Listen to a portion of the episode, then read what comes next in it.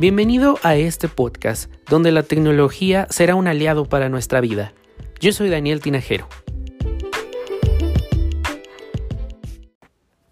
El tema del día de hoy es cómo hacer home office y es un tema que bueno, pues va a, vamos a tener que estudiarlo y vamos a tener que ponerlo en práctica probablemente de aquí a uno, a un mes, a unos 40 días, ya que bueno, el fin de semana la Secretaría de Educación Pública declaró que eh, se extiende el periodo vacacional o va a comprender del 20 de marzo al 20 de abril. Y también se ha hecho la sugerencia que las empresas empiecen a aplicar el sistema eh, home office para, bueno, pues todos sabemos esta situación por el coronavirus. Entonces, bueno, pues es una forma de reducir los contagios. Pero vamos, esto no es nuevo. El home office lleva ya bastante tiempo en práctica. Me da mucho gusto que em, México em, poco a poco ha ido integrando esta modalidad. Eh, lo he visto especialmente en agencias de marketing, donde a lo mejor vas dos veces por semana, todo lo demás lo haces desde casa y no nada más reduces costos tú como agencia como empresa. También, bueno, pues eh, se ha comprobado que la productividad aumenta porque la gente realmente dedica ese tiempo y se van los, los, los momentos muertos, los tiempos muertos, pero también está claro que el home office no es para todos y por eso, bueno, pues a lo mejor eh, tú que me escuchas, pues vas a tener que aplicar esta modalidad de una manera forzada. A lo mejor es la primera vez, no te gusta, eh, lo has intentado y has fracasado en el intento. Bueno, pues te voy a dar eh, algunos consejos para el home office. Quiero decirte que yo llevo haciendo home office aproximadamente lo que va este año y el año pasado. Desde el 2017 decidí hacer home office, después tuve otras oportunidades laborales que me, me hacían que yo saliera de casa, pero vamos, ya tengo una experiencia desde, desde el 2017 para esto del, del home office y que bueno, pues de alguna manera nos está ayudando a pues encontrar también otros modelos de negocio, otros modelos de trabajo y crear equipos de trabajo de manera remota y virtual. Entonces, bueno, pues es algo que sí está siendo necesario y que la gente, sobre todo cuando yo platico con alguien y me dice, bueno, es que el home office yo no puedo, eh, me distraigo mucho, se me van en cosas de la casa. Ok, todo esto trataré de resumirlo en 10 puntos. Vamos a iniciar con el primero, es reserva un espacio en casa. O sea, el espacio que tú vas a reservar, ya sea en tu comedor, en tu sala, en, un, en una mesita de noche, en un pequeño escritorio, que sea exclusivamente tu espacio de trabajo. Acomódalo, ponle, tampoco lo, lo satures como, como oficina, pero bueno, pon ahí eh, un libro o algún adornito, este, mm, no sé, o sea, ponlo cuco para que sea tu espacio de trabajo y esto nos ayuda a que nuestra mente también cambie el chip, porque cuando estamos dentro de casa y decimos, me voy a poner a trabajar, realmente nuestra mente no cambia ese chip, no hace ese switch y entonces para la mente estamos en casa. Y la casa la, relacionamos con tareas de, del hogar, como lavar, como acomodar, eh, todo menos trabajar. No lo relacionas. ¿Por qué? Porque es un lugar donde te desconectas. Entonces es bien importante que tú mantengas este espacio exclusivo para eh, trabajar. Además, bueno, evita que sea un espacio donde pues no haya eh, distracciones, mm, te permita a ti concentrarte en cuanto a las tareas de, tu trabajo, en donde a lo mejor sí, obviamente y muy probablemente vas a estar rodeado de personas porque la mayoría va a estar en casa, ya sea que a lo mejor no vayan a la escuela o les aplicaron el mismo modelo. Bueno, que ese tiempo dialoga con la familia, eh, respeta este tiempo porque es para trabajo. El que yo esté en casa no quiere decir que no estoy trabajando, ¿ok? Simplemente las cosas están cambiando, ya no es como antes, a lo mejor de que tienes que salir a una oficina, a un lugar para decir que estás trabajando. Ya desde tu propia computadora estás produciendo. Entonces es bien importante que negocies esto con la familia y lo entiendas, o bueno, con la persona que, que vivas, ¿no? Incluso pueden ser a veces hasta los roomies, que bueno, hay que ir ajustando estas, estas nuevas modalidades. La segunda es haz una rutina. Esto es bien importante que hagas una rutina. Y siempre se los digo a las personas a las que les doy alguna asesoría, algún consejo, alguna consultoría. ¿Por qué? Dices, ay, en casa, bueno, pues mañana me levanto a las 11 y cuando te levantas tienes el correo o el buzón ya atiborrado de mensajes, varios mensajes de WhatsApp sin leer y entonces entras en esta psicosis, en una crisis en donde dices, tengo que sacar todos estos pendientes. Entonces, para que no te pase esto, yo te sugiero que mantengas la rutina como cuando ibas a trabajo. Claro que si viajas dos, tres horas y tienes que levantarte a las 5 o 4 de la mañana, bueno, pues esto va a ser una ventaja. Pero si te despiertes a una hora eh, regular. Yo, por ejemplo, eh, me despierto a las 6 de la mañana, a las 7 ya estoy bañado, a las 8 aprovecho para desayunar y no reviso correos, no reviso mensajes, me desconecto y a lo mejor aprovecho para leer algún libro, para escuchar algún podcast que me nutra a mí de manera personal y a las 9 me, me conecto y tengo un horario laboral de 9 a 2 y de 2 a 4 eh, lo utilizo para comidas, para descansar, para incluso salir a dar una vuelta. Es importante que tú salgas de tu casa porque también el estar todo el tiempo en casa, aunque estés haciendo diferentes cosas, sí hace que tu mente no descanse y no te y a lo mejor llega un momento en el que te bloqueas. Entonces yo te sugiero que de vez en cuando, sobre todo en la hora de comida, a lo mejor das una vuelta al parque, a la manzana, eh, aprovechas para salir a la tienda, no sé, algo que realmente te haga salir de casa.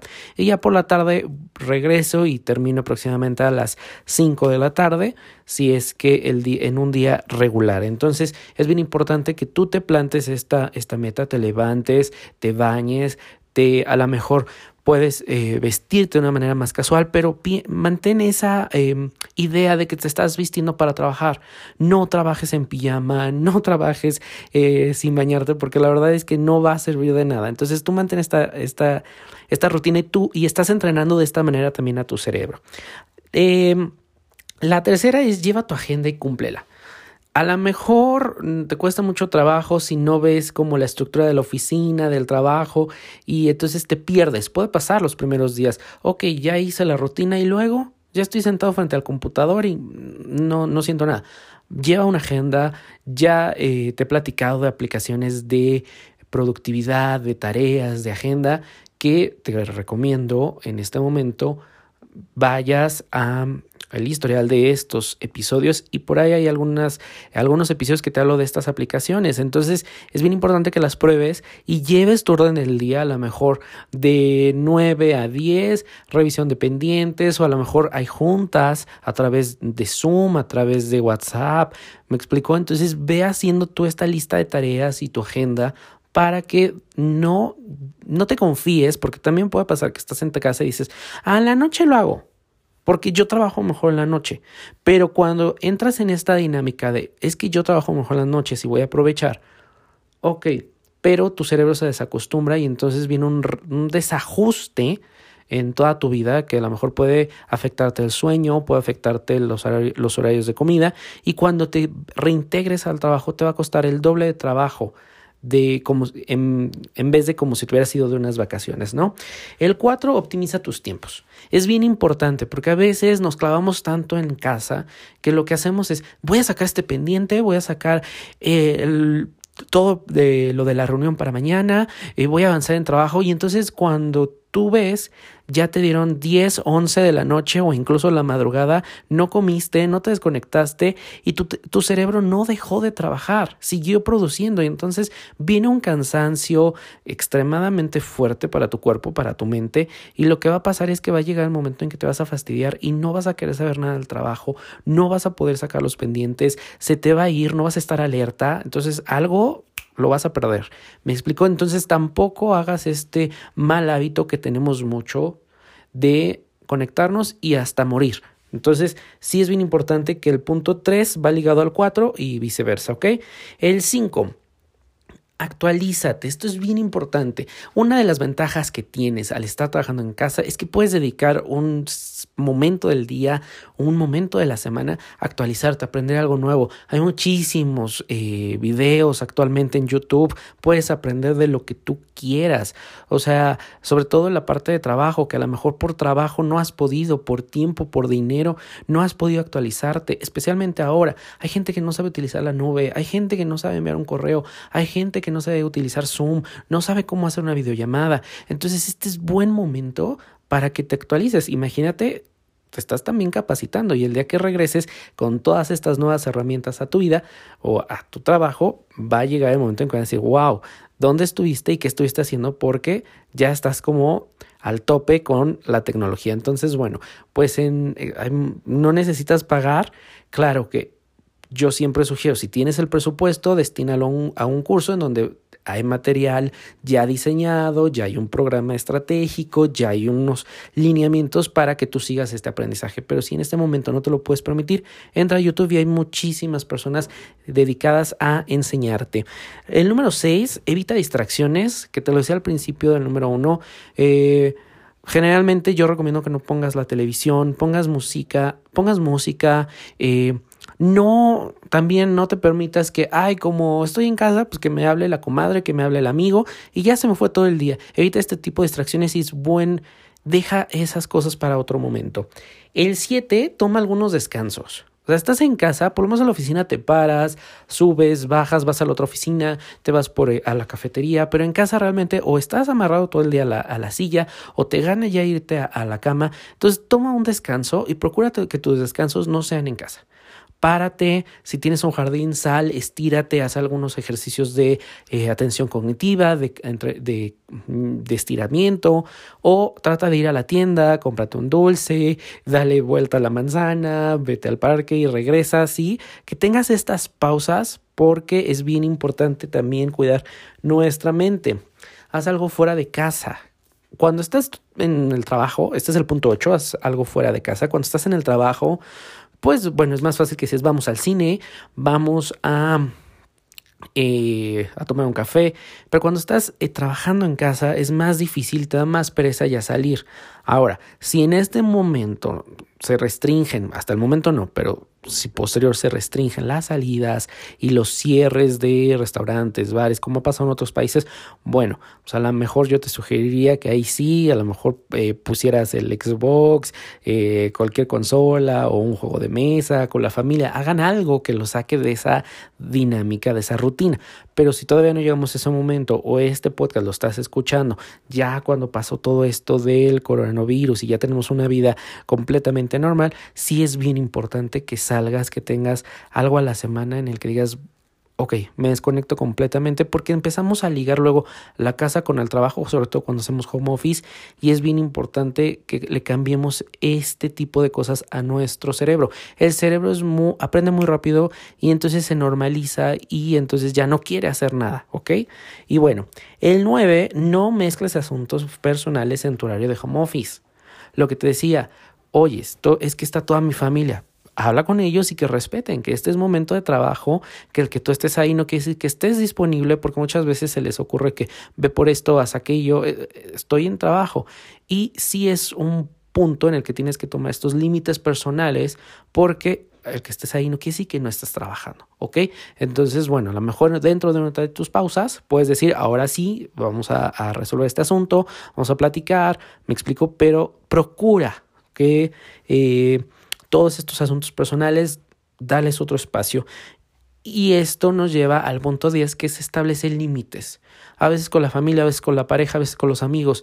El que hay mucha gente, especialmente actualmente, que te dicen, ah, estás en casa, entonces no estás trabajando. Ojalá encuentres algo pronto. Híjole, qué mala onda. O sea, son expresiones que a mí me han dicho. Oye, ponte a hacer algo. ¿Por qué no en las mañanas te pones a hacer? Oye, no, espérame yo estoy trabajando, que lo haga y que tenga la fortuna de hacerlo desde casa no quiere decir que no esté produciendo nada. Entonces, también es cambiarle un poco este switch, esta idea que tenemos de, de que si no sales o que si no estás en una oficina no estás trabajando. Afortunadamente los que trabajamos en toda esta parte de tecnología, en comunicación digital, entendemos que podemos trabajar aquí en China o en cualquier cafetería. Y eso es bien importante. ¿Por qué? Porque en casa luego dicen, pues nada más está en la computadora, ni hace nada. No, espérame, yo estoy trabajando, ¿ok? Entonces, bueno, tampoco te vas a, pelear, pero sí en, a lo mejor educar a la familia, a la pareja, al amigo, que es una nueva forma de trabajo, que tú de alguna manera, ese es tu trabajo. O sea, a lo mejor eh, alguien estará yendo a la escuela a dar clases, alguien estará yendo a la oficina, alguien estará yendo a un taller, pero son diferentes formas. Este es mi lugar de trabajo. Entonces, no te sientas mal si alguien te dice, eh, oye, deberías de, y qué mala onda, pero ya te llegará algo. No, espérame, yo estoy en casa porque estoy trabajando, ¿no? Entonces, bueno, pues estas son algunas ideas de cómo puedes trabajar desde casa. Espero te ayuden, espero lo que yo te estoy compartiendo te pueda también dar como este esta guía, porque muchas veces nos mandan a casa, algo que pasa mucho es, se implementan cosas y no nos enseñan. Se da por hecho que tú ya lo sabes, ¿no? Pasa mucho que hay escuelas que implementan el aula virtual o estos salones virtuales y ¡pum! No, no te enseñan, no los aprovechan cuando son una gran herramienta. Este, todo lo que está pasando podemos aprender mucho y eso, de eso se trata también este podcast, de ver esta parte positiva de la tecnología. Gracias por escuchar este episodio. Recuerda que puedes suscribirte desde Spotify y Apple Podcast. Si me escuchas desde Apple Podcast, puedes dejar un comentario y tu valoración que me será de mucha ayuda. También puedes seguirme en redes sociales, Instagram, Facebook y Twitter como Daniel Tinajero. Suscríbete al canal de YouTube donde semana a semana estoy creando contenido. Gracias y hasta la próxima.